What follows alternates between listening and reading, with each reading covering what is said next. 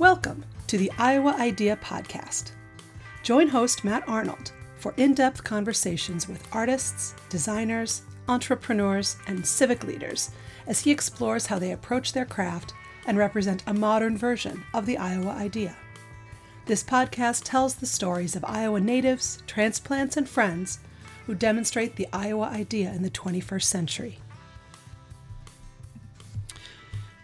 In this episode of the Iowa Idea Podcast, I sit down with Melissa Murer Corrigan. Melissa was the founding executive director and CEO of the Pharmacy Technician Certification Board in Washington, D.C. from 1994 to 2011. In 2012, Melissa joined Educational Assessment Leader ACT as an executive leader for the Workforce Development Division. She then took on the role of Vice President of Social Impact in ACT's Center for Equity and Learning. Melissa currently serves on the board of directors for the American Institute for the History of Pharmacy. Her contributions to pharmacy have been recognized by Drake University, who honored her with the Weaver Medal. Melissa and I talk about her journey into pharmacy, including her career start that involved working in 52 Walgreens stores in her first year. We explore the importance of mentorship and paying it forward as a way of paying it back.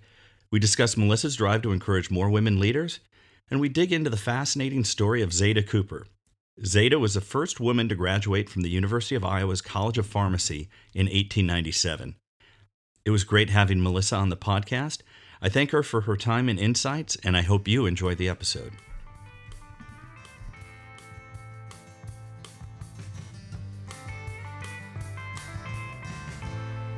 Melissa, thanks so much for joining me on the Iowa Idea podcast. If you don't mind, could you uh, tell me and the listeners a little bit about yourself? Sure. Well, Matt, thank you for having me. And I really love the concept of the Iowa Idea podcast. And I'm super excited today to be with all of you. Uh, a little bit about my background. I grew up in Joliet, Illinois, and I always had an interest in science and math. And we had a family friend who was a community pharmacist. And so that seemed very interesting to me. And so I uh, decided to pursue um, pharmacy in college. I went to Drake University. And when I was at Drake, I really got exposed to kind of a common theme in my career about seizing opportunities and doing new and big things. So, um, right before I wrapped up my last year, I went out and did an internship with the pharmaceutical industry on the East Coast and really met some people that exposed me to some opportunities that I thought would be really cool for my career. Um, I did work for Walgreens, and many of you, our listeners, are familiar with Walgreens. And I did that for a year. And during that year, I worked in 52 stores. And so, as you can imagine, um, working in 52 stores, I really learned a lot about different patient populations. And as a new pharmacist, working with different teams. At that time, um, my interest in pharmacy technicians really um, was sparked because a good pharmacy technician could make or break your day. I then went out, um, I made what I would call kind of a life changing decision where I decided to do a one year residency and go out to Washington, D.C. to work for the American Pharmaceutical Association, which is very similar to the American Medical Association for physicians.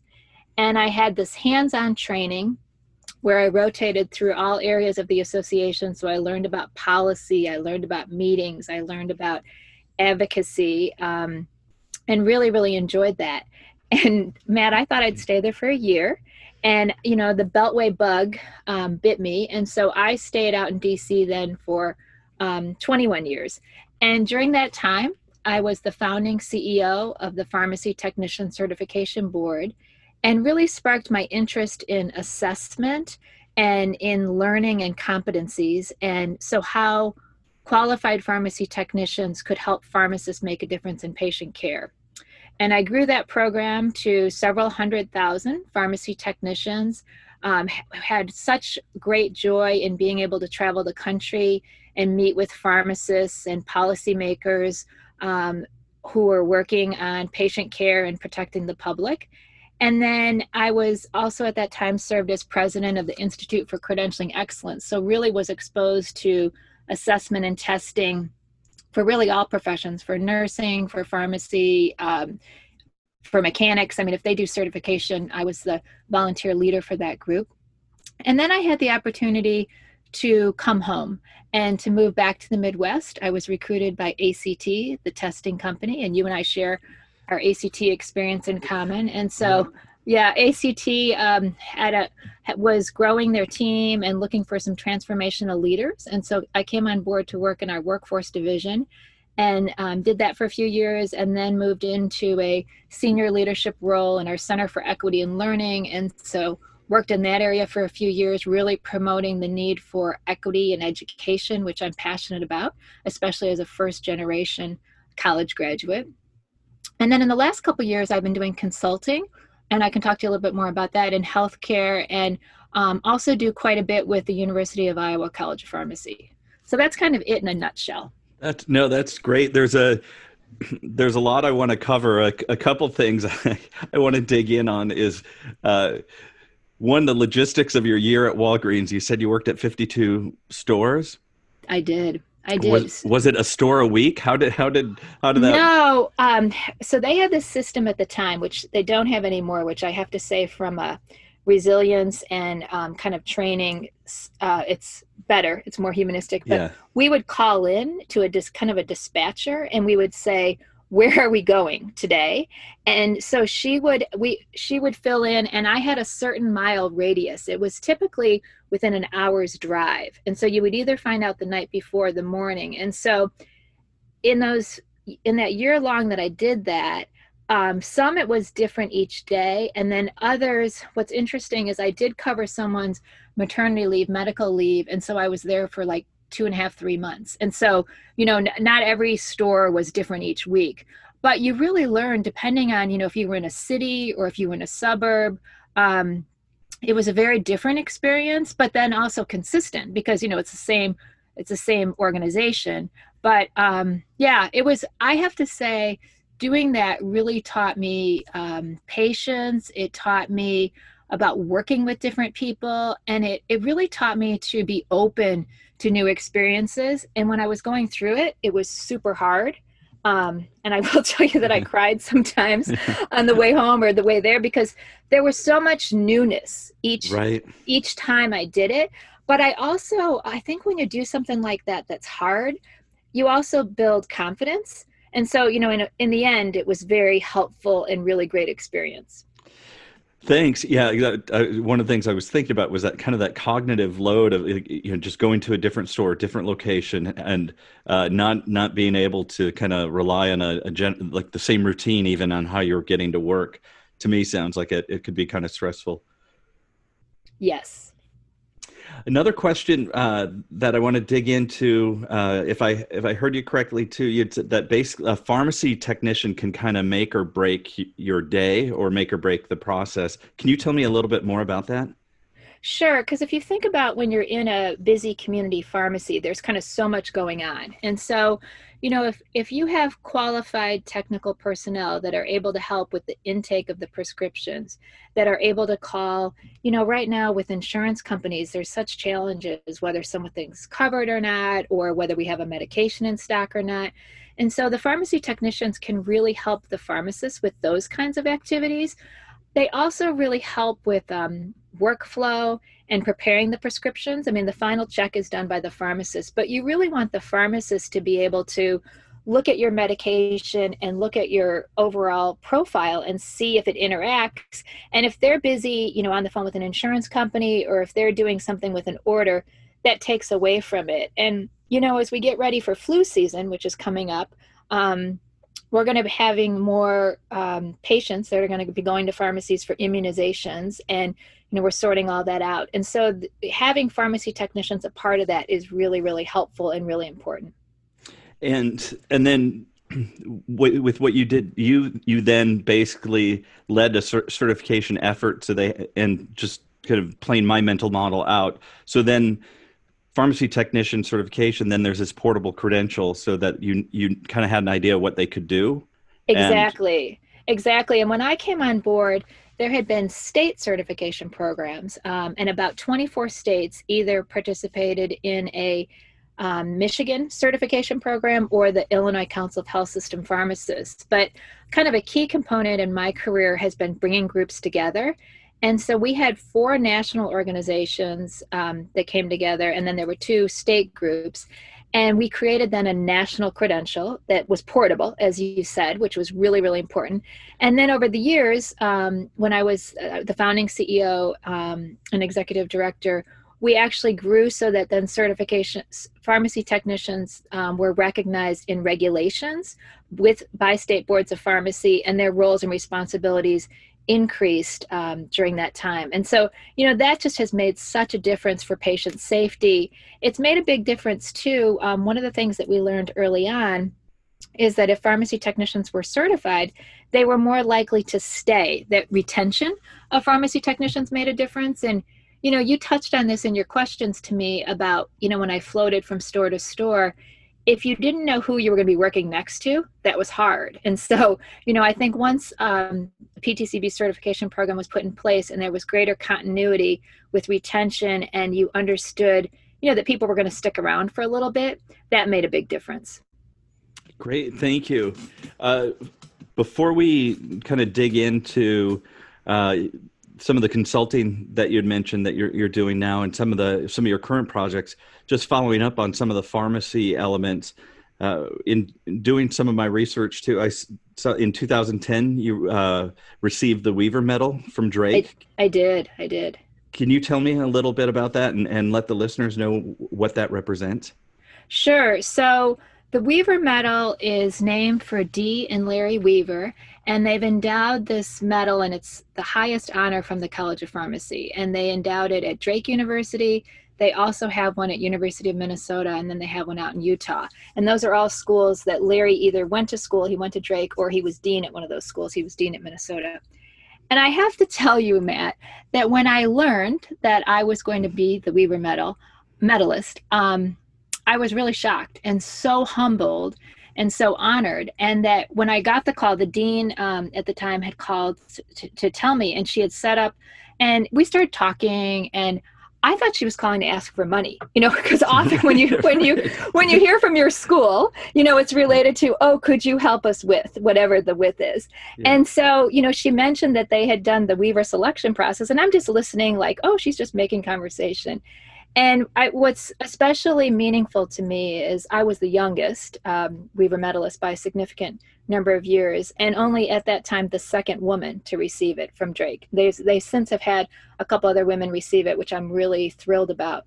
But for me and in my career, and I mentioned that I'm a first generation college graduate, I think it's really important to show up and to be an example. And so I always go back um, to the Weaver lecture um, series, and I had to give a you know one hour lecture about a meaningful topic related to the profession of pharmacy. But so that students and residents could say, "Hey, if she could do that, if Melissa could do that, what could I do?" Um, I'm also honored. I got to know both Larry and Dee Weaver. Larry has since passed away, but they were very nice to me earlier early in my career like answering questions and just being inclusive and last year I did something really fun related to the Weaver Medal is a colleague of mine and a friend that I've known for many years was receiving it in Minnesota. And this is in the before times when we could travel and go right, to things. Right.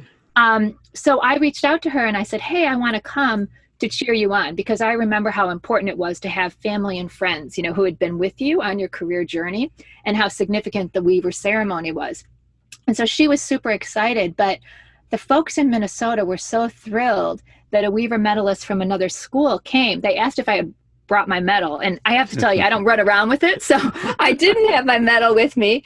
But what was really cool is I interacted with the dean, and then a few weeks later, Drake University had their Weaver Medal ceremony, and so they had done some outreach to Minnesota, and then a couple of the Minnesota recipients came down to Drake's in Des Moines. So, you know, you just sort of never know where um, connections are going to be made and where synergy, but to me, that's really one of my proudest um, moments to receive that recognition, but then also to be able to hopefully inspire others that, you know, if she did that, what could I do? Yeah, thank you. I really, I really appreciate you sharing that. And I know uh, it fits with two kind of two big themes for you are mentorship and paying it back. Uh, if you don't mind digging in on why those are so important to you. Yeah, you know, I think mentorship, and especially like, gosh, right now, Matt, you and I are talking, and it's August, and it's topsy turvy times, you know, times like no other. Right. And so I think having mentors or advisors or coaches or sponsors, you know, there's all different ways that we could, mm-hmm. what we could call them.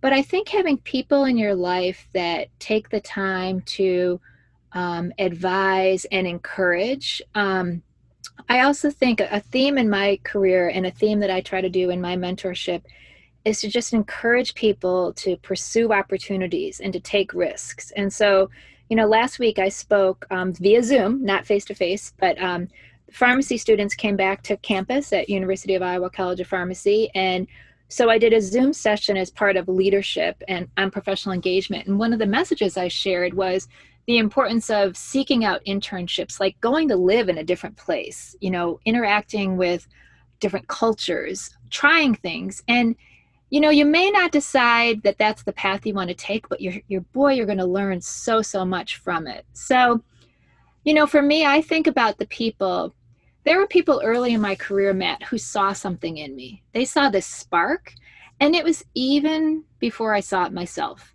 And sometimes they saw a dream or an opportunity like even the when i went out and did the residency um, in dc or when i applied for certain things like they're like you can do it and you can go for it. And so i try to do the same now. I um pay it forward where you know i reach out to students and actually last year there was a student that i got to know through professional engagement and i took her for coffee and we were at java house and you know we were catching up and she got kind of teary and i was like what's wrong? Are you okay? And she said i can't believe we're here and i can't believe you're like talking to me about my you know rotations and what i'm going to do next. And i said you know lupe someone did it for me and they saw it in me and you're going to do it. You're going to do it for someone else. And so and i also you know a, a, key thing about mentorship and i know you you have experienced this too with interns.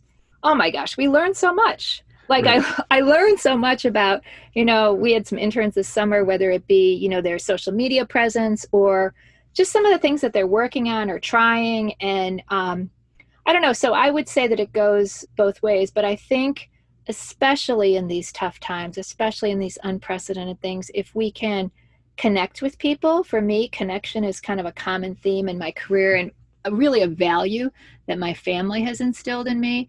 And then I think the idea of paying it forward and generosity and giving it back. You know, I was a student on scholarship and had some loans, and I just think about those times. So, you know, now when I'm able to help others, and, you know, what I said to students last week is, it can be a small thing. Like you don't have to, you know, you might think, oh, I have loans right now, or I'm too busy, or I can't really do anything to help. But you could text someone, you know, just kind of see how they're doing.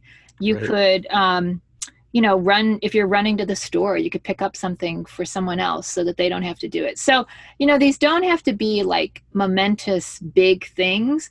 But then down the road, if you have the opportunity to do a big thing, you know, you should make sure you take it, take advantage of it. Thank you. And kind of related to that a little bit too, I know that also other topics that are important for our, our leadership, but especially encouraging women leaders. Do you mind talking about that a little bit? Yeah, you know, in my career, um, I've done some things, especially you know things that were recognized through the Weaver Medal honor, being the founding CEO of the Pharmacy Technician Certification Board, and I was hired for that position at 28. And so you know, leadership is important, and I was a young leader. The other thing that's interesting, and um, if you and I were, and I can share this with you too as a follow up, but um, I was the only woman on the board of governors when I was hired in 1994, and I was the only woman on the board of governors when I left 17 years later. And I often share pictures, uh, and I really didn't talk about that very much at first um, and but then when I came to Iowa and started meeting with students more, you know, they were like, "Tell us more about that, what you did," because it kind of just it was, you know, it was my experience. And I think in the last few years, the more examples we can give and encourage more women to be at the table or just greater diversity. I'm a very big fan of diversity and inclusion, right. and um, so yeah, I talk about it, and I I want to encourage more leaders, and I also want the tables, the spaces to reflect America, you know, to re- and, and in pharmacy school, our demographics are 65% of pharmacy students are women uh, i mean of, of um, in the profession. But then in in the in the um, colleges incoming students it's even you know greater it can be a greater percentage. And and in pharmacy technician field there were many more women than men. But what we don't see there's still a gap between women serving as deans um, chief of pharmacy you know head of chain pharmacy et cetera. so i think we need to continue to have examples out there I'm super supportive though of men and you know I want more male leaders too. And so, you know, I mentor both men and women, but probably about a year and a half ago I was at a local event and there was um, eight speakers, Matt, and of those eight speakers, there was one woman and you know right. you sit there and you're like okay. And you look out the, in, you know in the audience there were probably a couple hundred of us there and it was a very diverse audience male and female maybe 50 50 and so i was like they couldn't find more than one woman you know? So i just really try to be the voice of saying you know how might we or who else could we include? And it's really something that i love that you're doing in the iowa idea and that you're trying to find these stories and I think through people being exposed to the stories, then they look at things in a different way. And then they think about, like, well, who's in my sphere? I mean, one thing that I've tried to do this summer, especially when we have, have had all the civil unrest and racial injustice, is to try to learn in different ways. And so, you know, I've tried to follow some new groups in my Instagram feed and so that I'm not always seeing and hearing the same things. And that's been really interesting to me. So again, I see that a component of leadership is how do you open your space, open your eyes, and then I always try to um, pull people up to the path. You know, Michelle Obama talks a lot about that in Becoming, and in some of her other materials is, you know, how do we just encourage opportunities for others? Thanks. Yeah, and that that encouraging, and I think to your point, even being explicit about it. I know one one example for me and this was playing off of the kind of tech startup joke but i remember somebody tell me uh, you know that and it's a joke in in that like not in a good way right but to to ch- shine a light on it but in a tech startup you're you're you're more likely to have more guys named steve than women in your startup right? And it was just yeah. that that it's in it's because part of that is the lack of diversity and everybody going to the kind of the the same area. And I won't mention the conference but i was asked to facilitate uh, a uh, basically an, an entrepreneur tech startup kind of panel discussion. And when they showed me who the panelists were i said that that i won't you have to, you have to get at least one non-white male person on this panel. Um, and and they did and, and we had the panel and it was great but it's it's even some of these small things where it just continues to reflect where i was reminded at capella uh, when i was doing brand work for capella is the power of in an educational process somebody to see like a grown version of them somebody that looks like yes. Them. yes. Right? And and so when when you're trying to positively engage uh, and support more uh, safe spaces, more diverse spaces. When when you don't see people that look like you, it's hard to it's hard to believe that institution cares about you or can support you. And so I, I really do appreciate the work that you're doing to to make a more inclusive uh, table all around. Yeah, and you know, I tried to think too. Um, what can I do within my sphere of influence? And you know, you and I, we live in Iowa, and so we know that this is not one of the most diverse states. And so it's a challenge, I think, sometimes.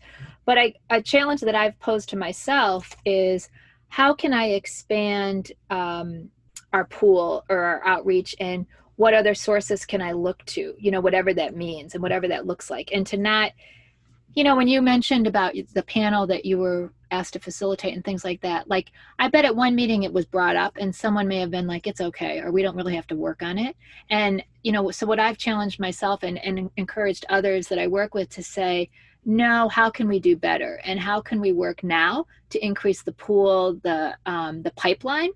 And then also think through of are there underlying systems in place wh- why someone wouldn't want to be a part of it or wouldn't feel welcome you know and what does that look like? And that's an even deeper question. But i do think that helps to see too um, but you're so right. And you know last year i had the opportunity to speak at um, university of iowa for a, a, legislative and policy and advocacy class. And it was during um, first generation week and i think it was actually first generation day and i decided and you know this was kind of a thing you know you and i both given a lot of presentations and so i was going over my notes and i thought oh you know i had seen someone tweet earlier in the day about first generation day. So i'm like i should say that you know i'm first generation to graduate college that my parents had some college but weren't able to finish.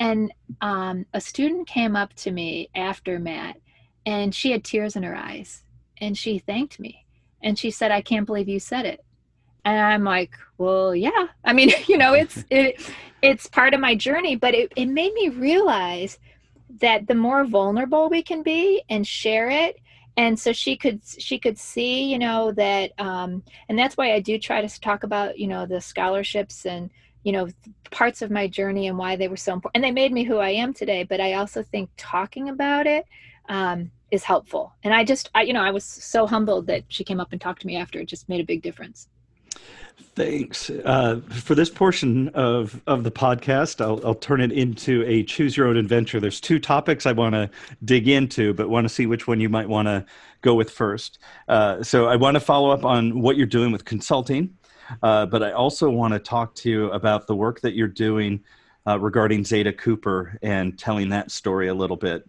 Any any preference on which direction we go? You know, let's do Zada first, and then we could do the consulting because um, they relate, but they're different. Um, awesome. Yeah. If you don't mind telling people, uh, providing a little background on Zada Cooper. Sure. So, you know, when I was out in DC, I was familiar and I had heard of this um, phar- pharmacy icon, pharmacy pioneer called Zada Mary Cooper, because she's featured in like as a women in pharmacy legacy leader. She's kind of one or, of 12 or 15 people that are really considered significant but I didn't know that much about her. And when I came here back to the Midwest in, in Iowa City, I learned more about her story. And she um, graduated from pharmacy school in 1897. And she was one of two people, two women in her class. So that alone was like very interesting to me, especially thinking about my own journey and being, you know, the only woman on the board of governors and things like that. And then I learned more about um, she was the first female tenured pharmacy professor anywhere across the country. So I was super proud, you know, being from Iowa, that we have that claim to fame. And then she was very innovative. And so, you know, I have that innovation entrepreneurial spirit. And so I was like, well, that's really cool. And she um, founded a couple different pharmacy organizations, and she was very inclusive and really ahead of her time. And she loved history. So I thought to myself, we need to do some more things to kind of honor her and celebrate her. And so I think a story to share that's really like kind of based on the Iowa idea um, is I set up a meeting with the dean at the college, Don Letendre, and I've known him for many, many years. And I said, you know, we need to do something to celebrate Zada. Um, what do you think? And he said, sure, go for it. And so from that just that lunch that we had and we we also had lunch with sarah gardial who at the time was dean of the tippie college of business they were doing something with women in business and women in leadership. And so from that we decided that we were going to launch this inaugural um, zada cooper leadership symposium and we've that was we've now had five. So uh, and it is a, a, annual seminar where we bring in national leaders uh, many with ties to university of iowa or Zada um, like attributes. And so we bring these national leaders in and they talk about their career journey or they talk, talk about big topics. We have working groups where we have breakout sessions. And it's really an opportunity for male and female. And I'm really proud to say that about 30% of our attendees are men. But what's different about it, and I think it's really important, Matt, is that we spent um, time ensuring that our panels were all women because we know, as you and I have talked about, that there's often panels where there's no women or there's one woman. So, right. um, you know, our keynotes have all done that. And what it's done is it's just empowered and encouraged um, both our students, student pharmacists and our residents, and also practitioners to like look at things in a new way. And so, you know, I'm super proud to have been part of that. And then we did two other things that were kind of cool related to Zada is we did create um, three years ago Zada Cooper Leadership Awards. And so we kind of took the seminar to the next level related to execution. And so we recognize two PharmD professional students who are living like Zada, where they're mentoring others, they're doing really innovative things, they're in leadership roles, and then two graduate students. And so what's been really cool is several of them said, you know, hey, I attended the conference, and from that, like one applied to one of the top residency programs across the country. So, you know, like Zada, I think a characteristic that I have is like this grit or moxie to like go for it. And I think we've instilled that in our students. And then the final thing related, I mean, there's many, many things with Zada, and yeah, I could just yeah. talk forever about her. But um, I think a cool thing to share with your listeners it, related to the Iowa idea is you know, pharmacy was getting ready to do a new building, and Don Dean Don Letendre did a phenomenal job. You know, he visited with pharmacists in every county across the state, and he, um, you know, worked with getting funding. And it's it's the largest, like, kind of state of the art. It's the most accessible college of pharmacy, it, and it just opened in February. And so I can't wait till we can all like be back there in large groups and things like that. But um, I said to Don, we need to honor Zada in the building, and he's like, yeah, we should do that. And so a group of us came together and we created there's a there's these pods which are kind of like interactive student groups and they have physical spaces. There's four different pods named for like foundational figures with the college of pharmacy. And so there were like three or four of us that first came together and we said let's raise some money. And so we all put in a certain amount of money and then we started reaching out to other people. And i'm super proud to tell you that we raised $250000 now. And you know what's funny about it is once we started and then others heard about it, they're like, I'm in. I want to raise money. I want to be part of this Zada thing. And so, and we were almost to our goal. And we were at a meeting about a year and a half ago. And so we were probably 10K short of our goal. And I gave an update. And I will tell you, this like just makes my day. But there was a um, pharmacist leader who was attending the presentation. And after she went up to the foundation representative and she said, I'm in and she donated just based on my update you know what we were talking about with the space. The space wasn't even open yet.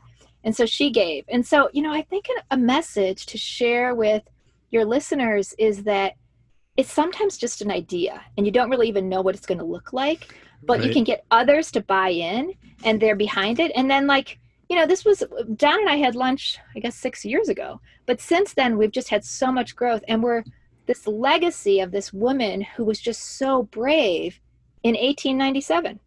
It's all kind of come off after that. That's great. Yeah, I, I really I love I love the story. I love the arc, and congratulations to you and the team on getting that money raised. Well, it was a lot of fun, and you know, last week I had they were in that pod, and there were people, they're students who are in the Zada Cooper pod, and I had um, a picture take i had them take a picture and send it to me. And then i shared it with everyone who's been part of our fundraising group. And i just said look this is it in action. Because you know when we first did it and talked about it it was like blueprints you know and and now the building's done. And and to see students actually in this space is pretty remarkable. That's great. So now if you don't mind what uh, what are you doing on the consulting side these days? Yeah i'm doing consulting related to in pharmacy and healthcare, and then a, a, lot with my assessment background and testing background, you know, things that I did at ACT or um, things that I did when I was in DC with PTCB. And I'm also uh, a part of my husband in the last few years has done a technology startup related to customer experience, and they've shifted into healthcare and patient experience. So I've been a healthcare advisor with John and JourneyMap and that's been really really interesting you know looking at patient experience and what that looks like. And this summer i worked um, closely with john. We had three summer interns um, through the jpeg program. And thank you. You served as a speaker for yeah. um, our interns this summer. Yep. and um, that's been a very interesting experience. That's great. Um, yeah on the on the the patient side you know one of the things that I find interesting from a design and customer experience side too in healthcare is the amount of individual things that are built that get put into an ecosystem that really aren't designed to connect. Yeah.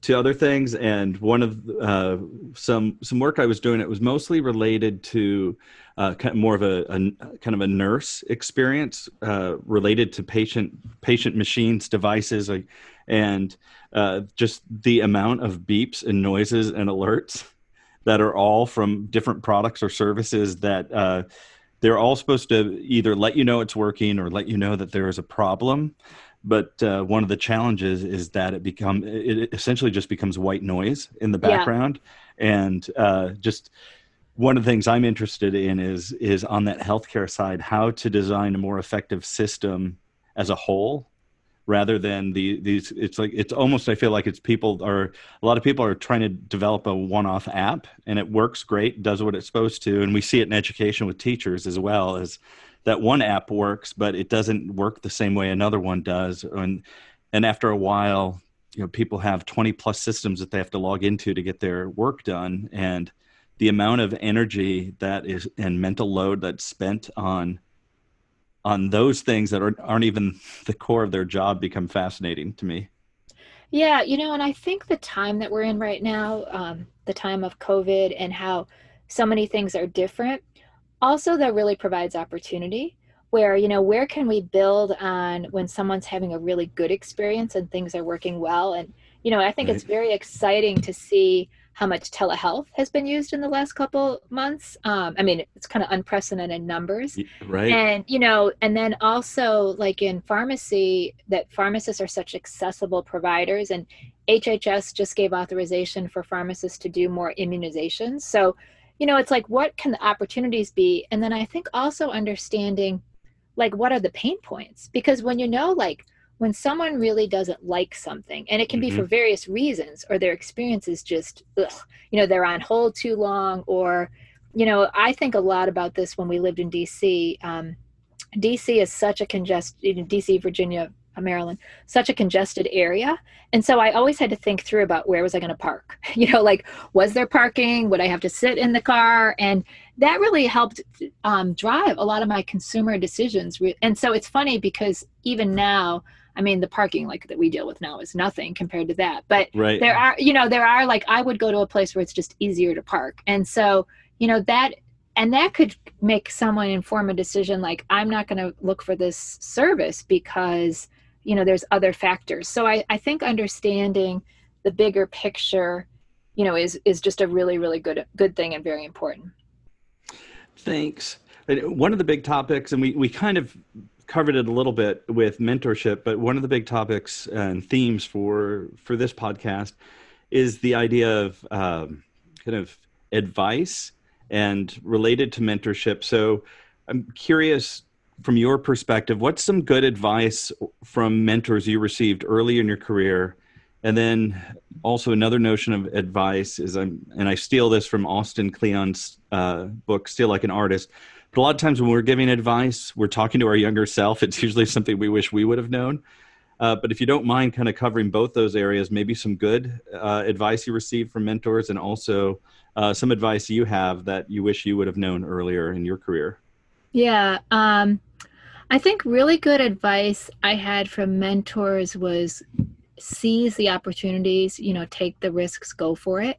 And so, like, apply, you know, apply for the the uh, internship, move to a different area. Um, I would encourage you to try things that are hard. You know, I, I kind of thrive on pushing and doing things that maybe someone hasn't done before. So I think that's really, really helpful.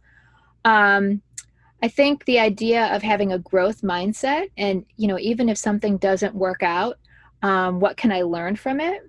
what can i grow um, how can i grow from it and you know that to me is so important especially right now because it feels like each day is different and you know we think things are going to be a certain way and then it's like okay well maybe we're going to try this. So i think the idea of a growth mindset is really really important. Um, what i wish i would have known earlier and i talked a little bit about this last week with the students. You know now i think there's a much greater focus on well-being and you've you've talked about this on some of your earlier podcasts, which I really think is cool, and I'm glad that you have. Um, I know that in my 20s, um, and even when I was in school, I just pushed myself like really hard and um, didn't always eat well or exercise, you know, and and Um, also at PTCB, I traveled a lot. And so I would just kind of emphasize the idea of taking care of yourself and building in time for exercise and you know now i journal and i pray and i, I meditate. I've started mindfulness since i've lived in iowa. I, I wish that i had known about mindfulness when i was in school. Um, but i also you know shared with students even though i I'm, i love mindfulness um, i think about that when i first heard about it it was way too woo woo for me. I was like and i couldn't get my brain to slow down. Like i would at mm-hmm. the end of a yoga class I would sit there and think, what do I need to do next? Where, you know, what I was always go, go, go. And so, you know, it's okay to be, to start where you are and then move forward. But I think having well being practices, having strong relationships are really important. And so, you know, I would just, I, the whole emotional intelligence, you know, taking care of your physical health, your mental health is really, really important. And, um, I think doing that before, you know, I think there's a lot of people who waited until like then they're sick or there was a crisis or, you know, something like bad happens where I'm really pleased to see many Gen Z students that I know, they, they, it's like part of who they are and they do see it as an important component. And I think for all of us, even though when, you know, the stay home times happened, everything was disrupted, the idea of trying to figure out what is your routine and how do you kind of bring that well-being into that kind of new system new normal that we're at right now? Thanks. And uh, want to dig in a little bit with uh, uh, mindfulness. As you said that um, you know it was something new for you but what does mindfulness look like to you?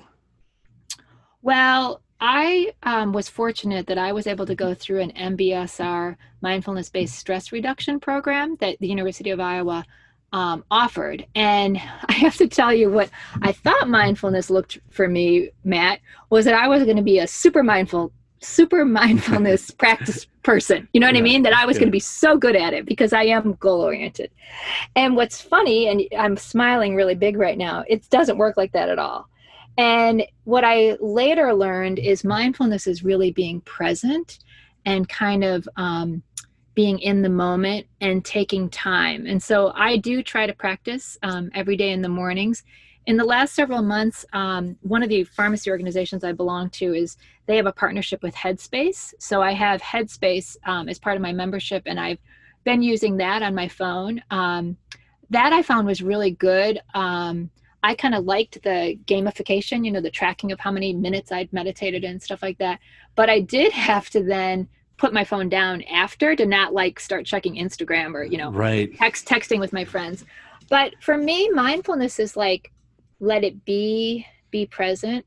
Um, it's a practice though, and so you know I do think it's helped me to not be so reactive to stuff like when stuff happens um, to just be like it is what it is but it has i'm so grateful you know that i learned what i did through mbsr and there's all kinds there's other programs or there's things you can do online or things with apps and i very much also like um, the 10% happier. I really like the and we can maybe link to that the work that dan harris has done through his books and you know they have an app and a, a they have a series of podcasts that i think are really good. So you know for me just learning more um, I am so like left brain analytical, go, go, go, that doing more stuff that's creative, more zen, more right brain, slowing down has been really, really good for me. That's great. Thank, yeah, and thanks for for helping me understand that as well. Uh, are there any topics we didn't cover today that you thought we might uh, on the Iowa idea? You know, um, I don't think so. It would just be re- to reinforce that like living the idea, Iowa idea can mean all kinds of things, but that we should be so grateful the roots that we've come up from, you know, the city of literature, the writers workshop, you know, the science and technology, the people that I mentioned like Zada Cooper that there's such possibility. And so among us today, there's people who are living the Iowa idea and that are going to come up in the future with it. And you know, I'm just grateful to be a part of it. And I'm grateful that you've done this podcast because I think it's exposing people to really cool things. Thanks. I, I appreciate that. And Melissa, it was an absolute pleasure to have you on here and uh, taking time out of your day to to speak with us. So thanks for uh, sharing your gifts and your wisdom. It's very much appreciated. Thanks so much, Matt. Appreciate it.